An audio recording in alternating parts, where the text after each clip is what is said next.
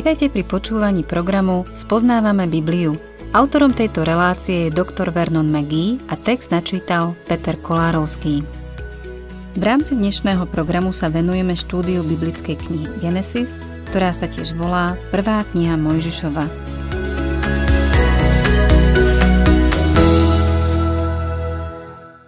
Milí poslucháči, Abrám a Saraj už 10 ročia márne čakajú na potomka. Keď stratia trpezlivosť a vieru v Božie zasľúbenie, berú veci do vlastných rúk. Izmael, ktorého má Abrám so Sarajnou slúžkou Hagar, však nie je tým Bohom zasľúbeným synom. Keď má Abrám 99 rokov, Boh sa mu znovu zjaví. Potvrdzuje mu svoje zasľúbenie, že mu dá veľké potomstvo a kanánsku zem. Boh dáva Abrámovi aj nové meno Abrahám. Už nie je len veľkým otcom, ale otcom mnohých. Otvorme si 17. kapitolu knihy Genesis a budem čítať 8. verš. Tebe a tvojmu potomstvu dám krajinu, v ktorej si ako cudzinec. Celú krajinu Kanán im dám do väčšného vlastníctva a budem im Bohom. Boh Abrahámovi hovorí, čo všetko urobí.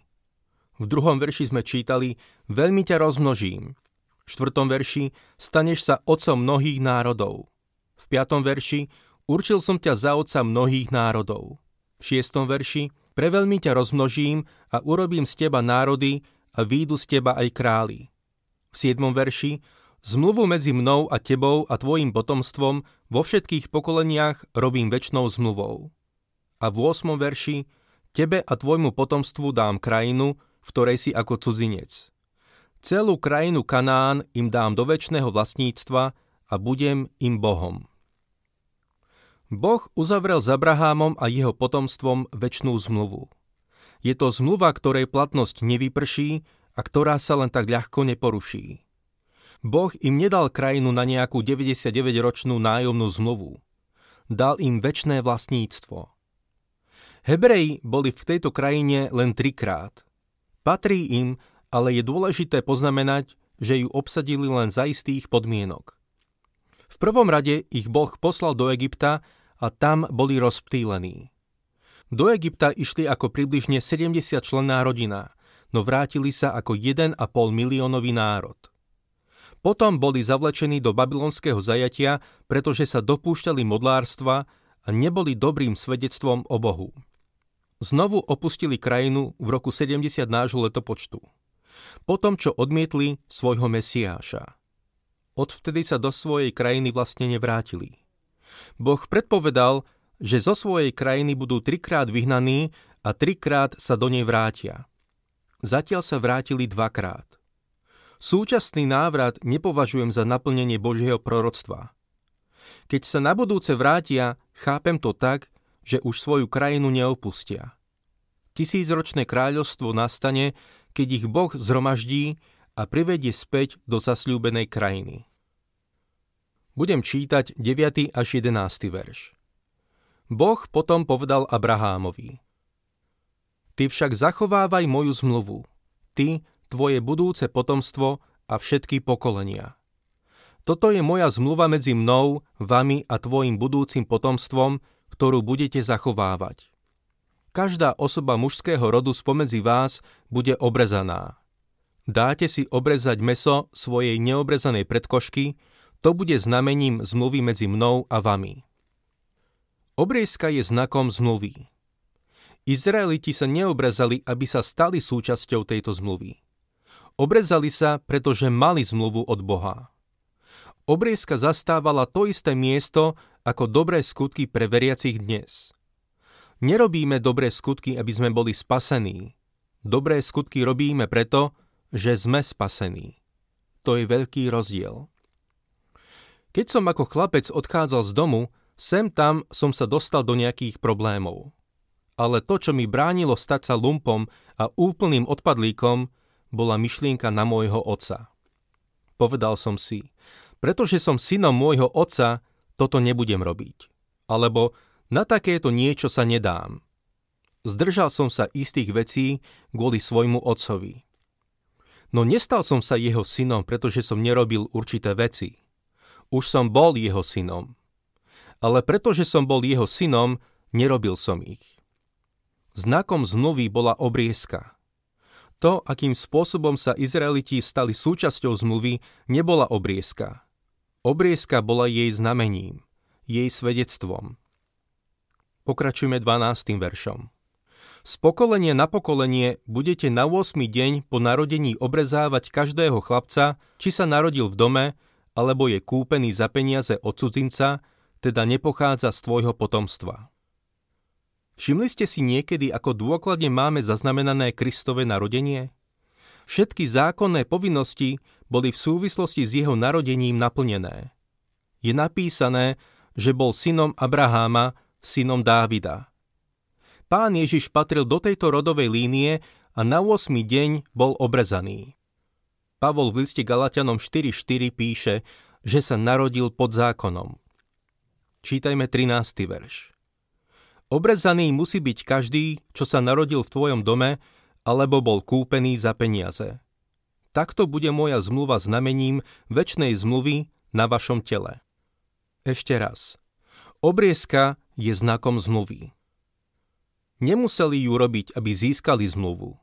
Boh s nimi už uzavrel zmluvu. Verím, že tomu rozumiete, pretože je to veľmi dôležité. To isté platí aj dnes – Veľa ľudí si myslí, že ak vstúpia do cirkvy alebo budú pokrstení, budú spasení. Nie, milý poslucháč, nerobíme to preto, aby sme boli spasení. Ak si spasený, myslím, že spravíš oboje.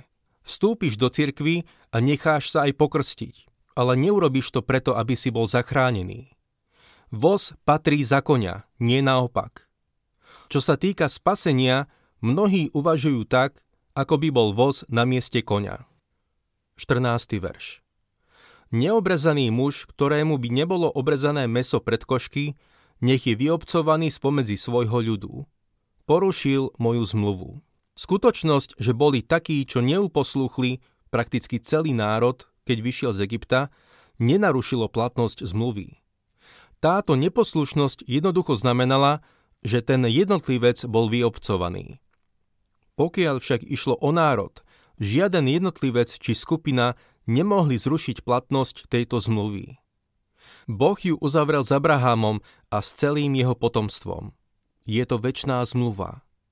Človek, ktorý ju porušil, bol vyobcovaný, ale zmluva pretrvala. To je nádherné. 15. a 16. verš Potom Boh povedal Abrahámovi – Svoju manželku Saraj už nebudeš volať Saraj, lebo jej meno bude Sára. Ja ju požehnám a dám ti z nej syna. Požehnám ju a stane sa matkou národov. Výjdu z nej králi národov. Ak starý Abraham sa mal stať otcom národov, potom Sára sa mala stať matkou národov. 17. verš Abraham padol na tvár, zasmial sa a v duchu si povedal – Môže sa storočnému narodiť syn a môže 90-ročná Sára porodiť? Starý Abraham sa len zasmial. Toto nie je smiech neviery. Myslím si, že je to smiech čistej radosti z toho, že by sa to mohlo stať. Som si istý, že ste už niečo také zažili. Z času na čas Boh v našich životoch spraví niečo tak úžasné, že sa nám chce smiať od radosti. Nič, len smiať sa. Toto bolo niečo neslýchané. Sárine lono bolo mŕtve a Abraham bol tiež mŕtvý. Postrehli ste niekedy, ako to Pavol opísal? V liste Rímanom 4. kapitole od 17. po 22. verš píše Ako je napísané Ustanovil som ťa za otca mnohých národov, pred Bohom, ktorému uveril, ktorý oživuje mŕtvych a povoláva k jestvovaniu to, čo ho niet. Proti nádeji v nádeji uveril, že sa stane otcom mnohých národov podľa slov, také veľké bude tvoje potomstvo. Mal skoro 100 rokov a videl svoje odumreté telo i odumreté materské lono Sáry, no predsa neoslabol vo viere. Nezapochyboval v neviere o Božom prisľúbení, ale naopak, stal sa silným vo viere a tak vzdal slávu Bohu. Bol pevne presvedčený, že ten, ktorý dal sľub, môže ho aj splniť. Preto mu to bolo zarátané za spravodlivosť. Abraham uveril Bohu a bol zasiahnutý Božím zázrakom a jeho dobrotou. Potom však z čista jasna Abrahamovi napadne myšlienka, ktorá zasiahne jeho srdce ako šíp. Nemôže totiž zabudnúť na chlapca, ktorý je tiež jeho, na Izmaela. Čítajme v našom texte 18. verš. Abraham povedal Bohu, keby aspoň Izmael žil pred tvojou tvárou. Abraham hovorí, o pane, a tento chlapec, ktorý vyrastá v mojom dome. Abraham bol pripútaný k Izmaelovi. Mal 14 rokov, keď ho neskôr Abraham poslal z domu. Nemyslím si, že ho potom znova uvidel. Nech si o Izmaelovi myslíme, čo chceme, bol Abrahámovým synom a Abraham ho miloval. Mal zlomené srdce, keď sa ho musel vzdať. Abraham si možno veľakrát pomyslel. Urobil som veľkú chybu, keď som si vzal Hagar. Ten hriech totiž Abrahama netrápil len v jeho srdci, ale od samého počiatku bolo badať neblahé dôsledky jeho hriechu v celej krajine. Len mi nehovorte, že hriech je maličkosť a že vám to len tak prejde. V Galatenom 6.7 čítame Nemýlte sa, Boh sa nedá vysmievať, lebo čo človek rozsieva, bude aj žať. Človek nežne iné, ako rozsieva. Vždy žne to, čo rozsieva. A tento Abraham teraz rozhodne žne. Keby aspoň Izmael žil pred tvojou tvárou. Čítajme 19. verš. Boh však opakoval. Tvoja žena Sára ti porodí syna a dáš mu meno Izák. Uzavriem s ním zmluvu, väčšnú zmluvu s ním i s jeho potomstvom. Inými slovami Boh hovorí, nie, Izmaela neprijímam. To nebolo správne. Boh neschválil poligamiu len preto, že ju máme v Biblii. Nikde nevidím, že by ju schváľoval. 20. a 21. verš Vypočul som ťa, aj pokiaľ ide o Izmaela. Požehnám ho, urobím ho plodným a preveľmi ho rozmnožím. Narodí sa z neho 12 kniežat a urobím z neho veľký národ. Svoju zmluvu však uzavriem s Izákom, ktorého ti o takomto čase na budúci rok porodí Sára. Boh dodrží sľub, ktorý dal. Bez otáľania urobí presne to, čo povedal. Všimnime si, že o Izákovi hovorí, ako by sa už narodil a bol uprostred nich. O tom, čo ešte nie je, hovorí, ako by už bolo. 22. verš. Keď Boh skončil rozhovor s Abrahámom, odišiel od neho. Inými slovami, Abraham, mohol by si aj mlčať. Boh už o tom rozhodol. Sú veci, o ktoré by sme aj my mohli prestať prosiť pána. Sú situácie, keď sme už toho povedali dosť a už netreba viac povedať. Niekedy pána obťažujeme svojimi modlitbami, keď už aj tak poznáme jeho odpoveď, čo je samozrejme nie. Boh vraví Abrahámovi, nechaj to teraz, už stačí. Už to netreba spomínať. Neprijal som ho a nemám to v úmysle. Boh vypočuje a odpovie na iné Abrahámove modlitby. Zistíme, že Boh Abrahama počúval. Avšak čo sa týka jeho zmluvy, tu uzavrie s Izákom – nie s Izmaelom. Už je to vyriešené a Abraham sa musí prestať snažiť zmeniť Boží názor. Veľa ľudí sa dnes modlí za veci, ktoré Boh pravdepodobne nechce vôbec vypočuť, ani na ne odpovedať. Snažím sa byť veľmi opatrný, keď iných ľudí žiadam, aby sa za isté veci modlili. Chcem aspoň vnímať, že existuje primeraná šanca, že Boh tú modlitbu vypočuje a odpovie. 23. až 27. verš. Abraham potom vzal svojho syna Izmaela, ako aj všetkých narodených v jeho dome a všetkých kúpených za peniaze, teda všetkých mužov v dome a obrezal im meso pred košky ešte v ten deň, keď sa s ním zhováral Boh. Abraham mal 99 rokov, keď mu bolo obrezané meso pred košky. Jeho syn Izmael mal 13 rokov, keď mu bolo obrezané meso pred košky. V ten deň bol obrezaný Abraham i jeho syn Izmael a s ním boli obrezaní všetci muži z jeho domu. Tí, čo sa narodili v jeho dome aj tí, čo boli od cudzinca kúpení za peniaze. Obriezka je znamením zmluvy, ktorú Boh uzavrel s Abrahámom. Niekto sa spýta, prečo bol do nej zahrnutý aj Izmael? Nesľúbil Boh, že z Izmaela takisto vzíde veľký národ? V tomto zmysle je v nej zahrnutý, ale on nie je ten, ktorého Boh zasľúbil Abrahámovi na začiatku. On nebude otcom národa, ktorý Boh použije a z ktorého vzíde Mesiáš. Kým sa nedostaneme do novej zmluvy, možno si budete klásť otázku, na čo je 18. a 19. kapitola Genesis v Biblii. Zdá sa, že sú odtrhnuté od Abrahámovho príbehu. Zaoberajú sa zničením Sodomy a Gomory. 18. kapitola, ku ktorej sa teraz dostávame, je pomerne zdlhavá. Boh Abrahámovi hovorí o súde nad Sodomou a Gomorou a Abraham sa za tieto mesta prihovára. Myslím si, že tu máme ilustráciu požehnaného života kresťana, ktorý žije v úzkom spoločenstve s Bohom. Ale potom v 19. kapitole sa ocitneme v Sodome a Gomore spolu s Lótom a uvidíme život, ktorý by som nazval premárneným životom. A to všetko pre jedno zlé rozhodnutie. Žiaľ, máme obidve skupiny kresťanov. Tých, čo žijú požehnaný život a tých, čo žijú premárnený život.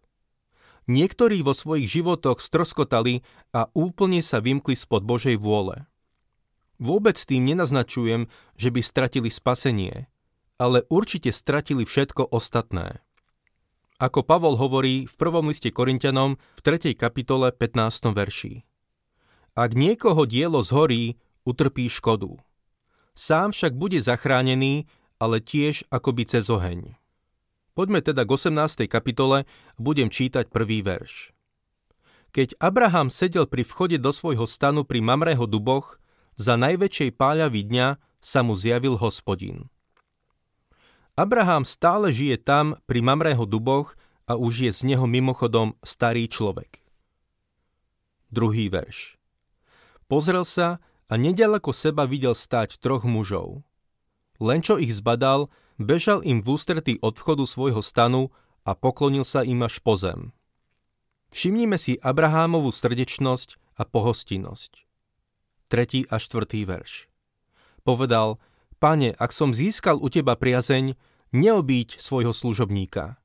Dám priniesť trochu vody, umiete si nohy a odpočiniete si pod stromom.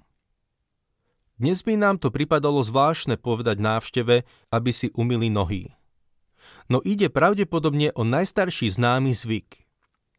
Pán Ježiš umil nohy svojim učeníkom. Je v tom obrovské duchovné posolstvo.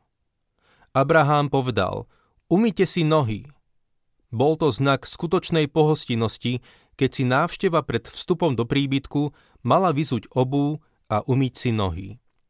V tom čase si ľudia nesnímali klobúk, ale vyzuli si obú a umili si nohy. Chodiť u niekoho na boso vyvoláva pocit domova.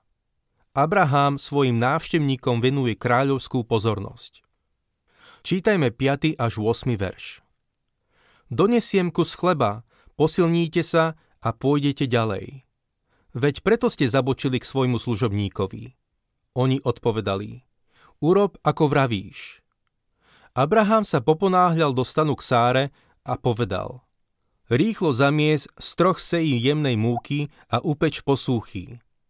Potom Abraham sám zabehol k stádu, vybral pekné mladé teľa, dal ho sluhovi a ten sa poponáhľal pripraviť ho. Vzal čerstvé maslo, mlieko, pripravené teľa a predložil im to.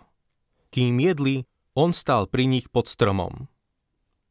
Nie je to úžasné, ako sa o nich stará?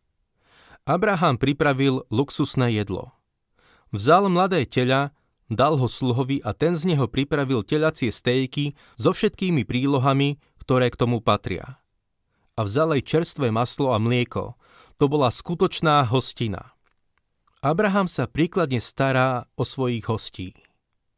Potom zistíme, že títo hostia sú kráľovskí hostia. Písateľ listu Hebrejom hovorí Nezabúdajte na pohostinnosť, lebo niektorí vďaka nej prijali ako hostí anielov, hoci o tom nevedeli. To sa stalo aj Abrahámovi.